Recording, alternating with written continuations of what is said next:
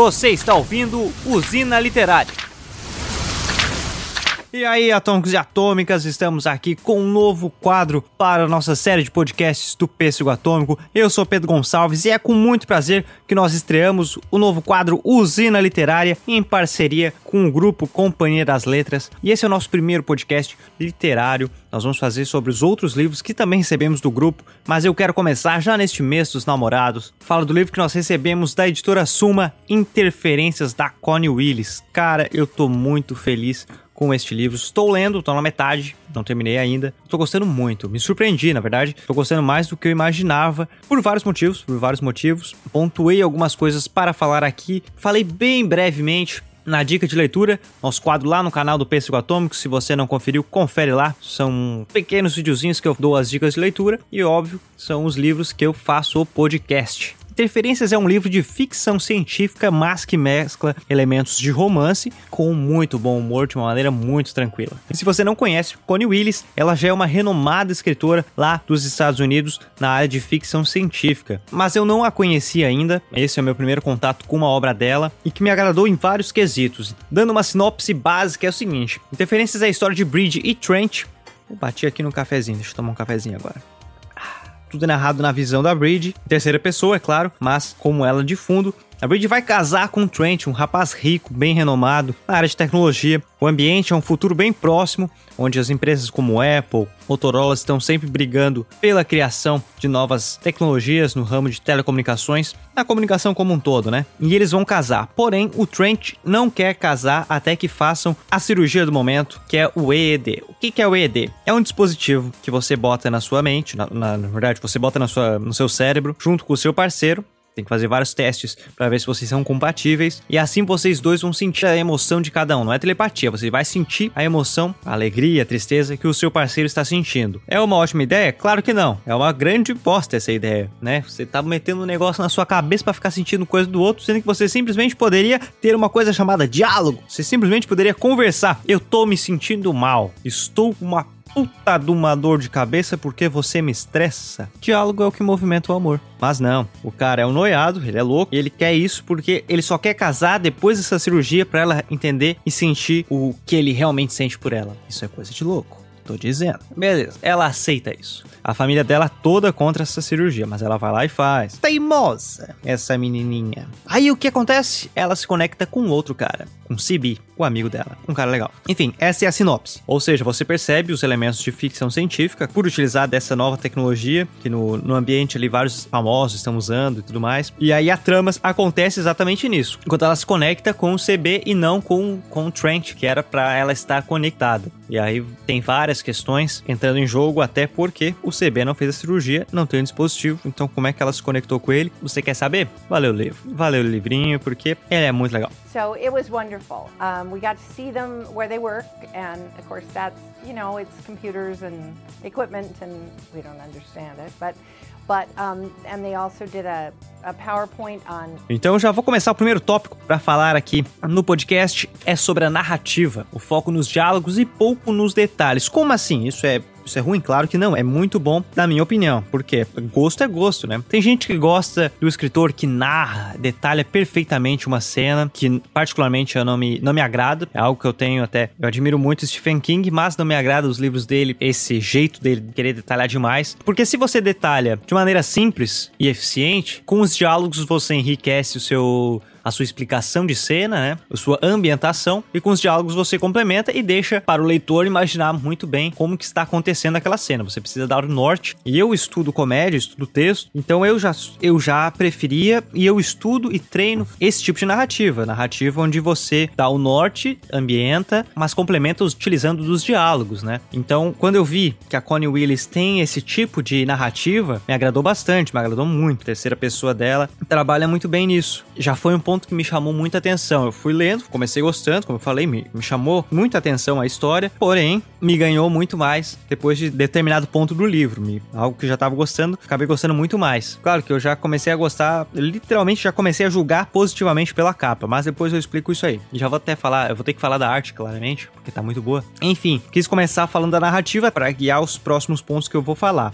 Então isso me chamou muita atenção. E outra coisa, aí, claro, tem alguns momentos que me incomodou, mas não é um problema, não é um problema, é a utilização de referências. Por quê? Como se passa num futuro próximo, então as empresas, só a maioria que nós estamos acostumados a, a ouvir, a ler sobre, no ramo da tecnologia, mas em alguns momentos eu achei que as referências a utilizar nome de artistas, de série ou de empresa novamente, desnecessário. Eu acho que ali não precisava. Tem vários momentos que eu senti que botou só pra dar aquele, olha, que isso aqui é no mundo real, olha essa referência aqui. Como eu falei, não é um problema, é interessante até pra você se identificar mais. Pra mim, desnecessário, porém compreensível. É bem de boa. Claro que, é como eu falei, é desnecessário, mas tem horas que eu, que mesmo tendo essa opinião, eu dei boas risadas com algumas referências, principalmente às séries da cultura pop, a alguns filmes, exemplo, Vingadores, entre outros, porque isso te, te identifica de fato, principalmente pelos, isso eu acho muito bom, os protagonistas, eles são pessoas simples, eles não são nada demais. É isso que me encanta, sabe? Quando a história mostra que é uma pessoa, é uma, um cotidiano de uma pessoa simples, um, um problema, uma narrativa, um enredo criado em torno de pessoas com, com as suas vidas, com seus problemas, estresse no trabalho,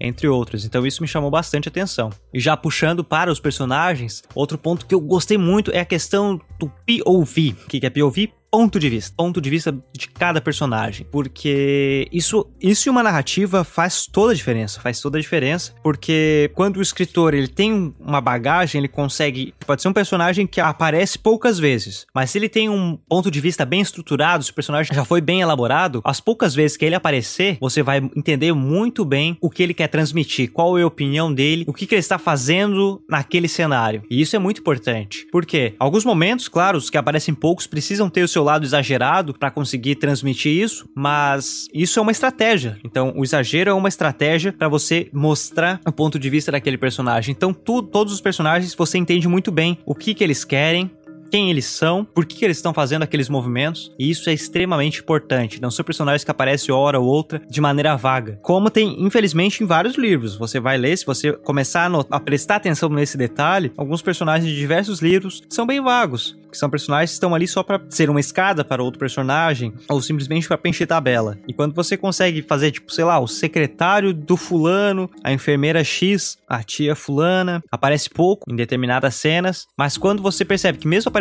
pouco, você entende uma importância pro personagem, você vê que ele tem realmente uma opinião, ele tem um porquê de estar ali, aí é um grande diferencial para uma narrativa. E outra coisa que é muito bacana é o seguinte, eu estava lendo várias outras coisas antes de pegar Interferências, e digamos que eu tava cansado, eu realmente estava cansado porque algumas coisas eram leituras difíceis, coisas de aula. Aí quando você pega um livro de ficção científica com, sim, pitadas de romance, mas como eu comentei, de maneira leve, bem humorada, com uma narrativa simples, não, eu diria, não é uma narrativa jovem, é uma narrativa simples, não tem idade esse tipo de narrativa, nada muito complexo, acaba virando um livro para relaxar. Ele tem a sua história, ele tem seu enredo bem construído, mas acaba sendo um, um conto leve com seus elementos, então você consegue relaxar lendo ele, porque não é todo livro que é falar, ah, eu vou ler pra relaxar. Tem livros que não dá pra relaxar, cara, tem livros que você realmente tá lendo pra emergir, mas que te consomem, porque ele tem uma bagagem muito grande de elementos, de narrativa, da construção do livro, então não é todo livro que você vai relaxar, não é errado. As pessoas às vezes têm, têm medo de falar que o livro cansa, porque parece que você não tá acostumado a ler, ler engano, ao contrário, tem, tem livros que cansam, mesmo sendo muito bons, mas é pela,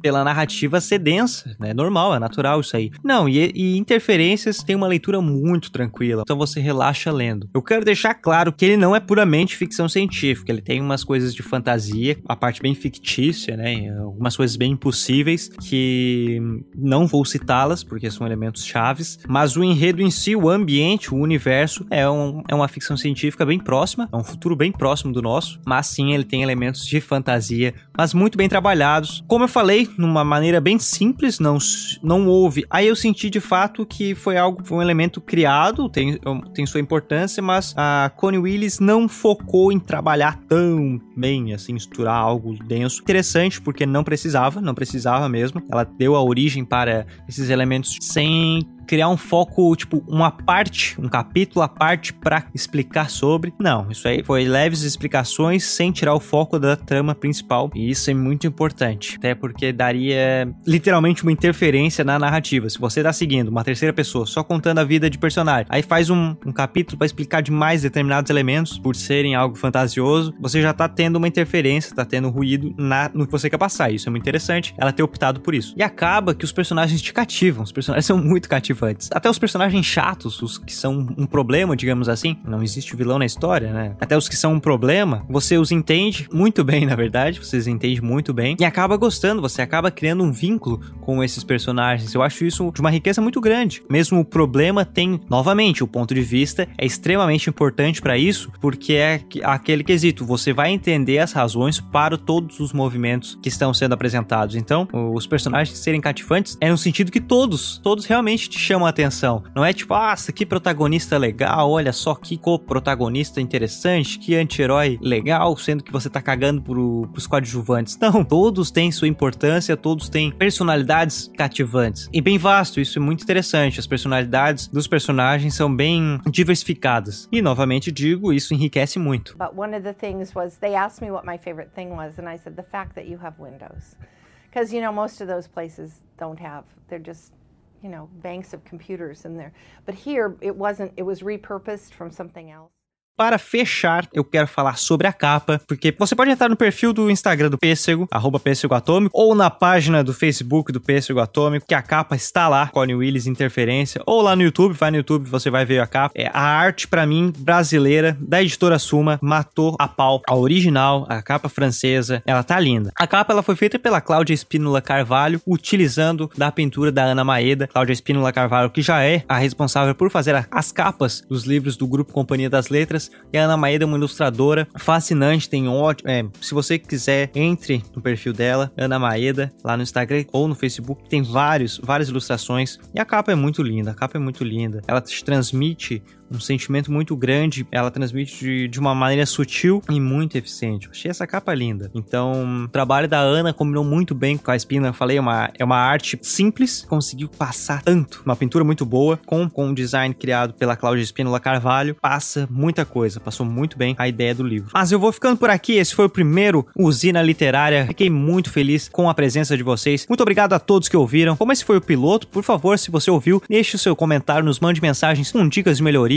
com o que você gostaria de ver nesse quadro, você que gosta de literatura, é muito importante. Nos siga na rede social, no Facebook, vai lá no YouTube, no Instagram. Muito obrigado novamente ao Grupo Companhia das Letras, à Editora Suma, por ter nos enviado esse fascinante livro, é muito bonito mesmo. Muito obrigado a você que ouviu, eu vou ficando por aqui. Eu sou Pedro Gonçalves, um forte abraço, um beijo e até mais. Você ouviu Usina Literária.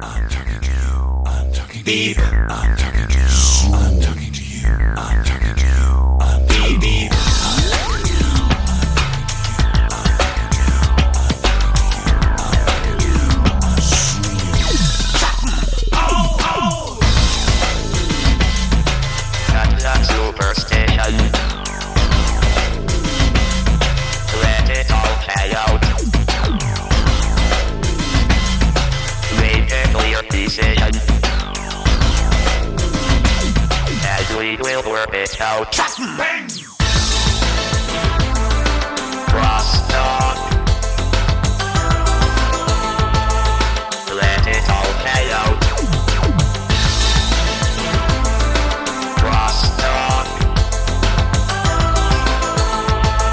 And we will work it out.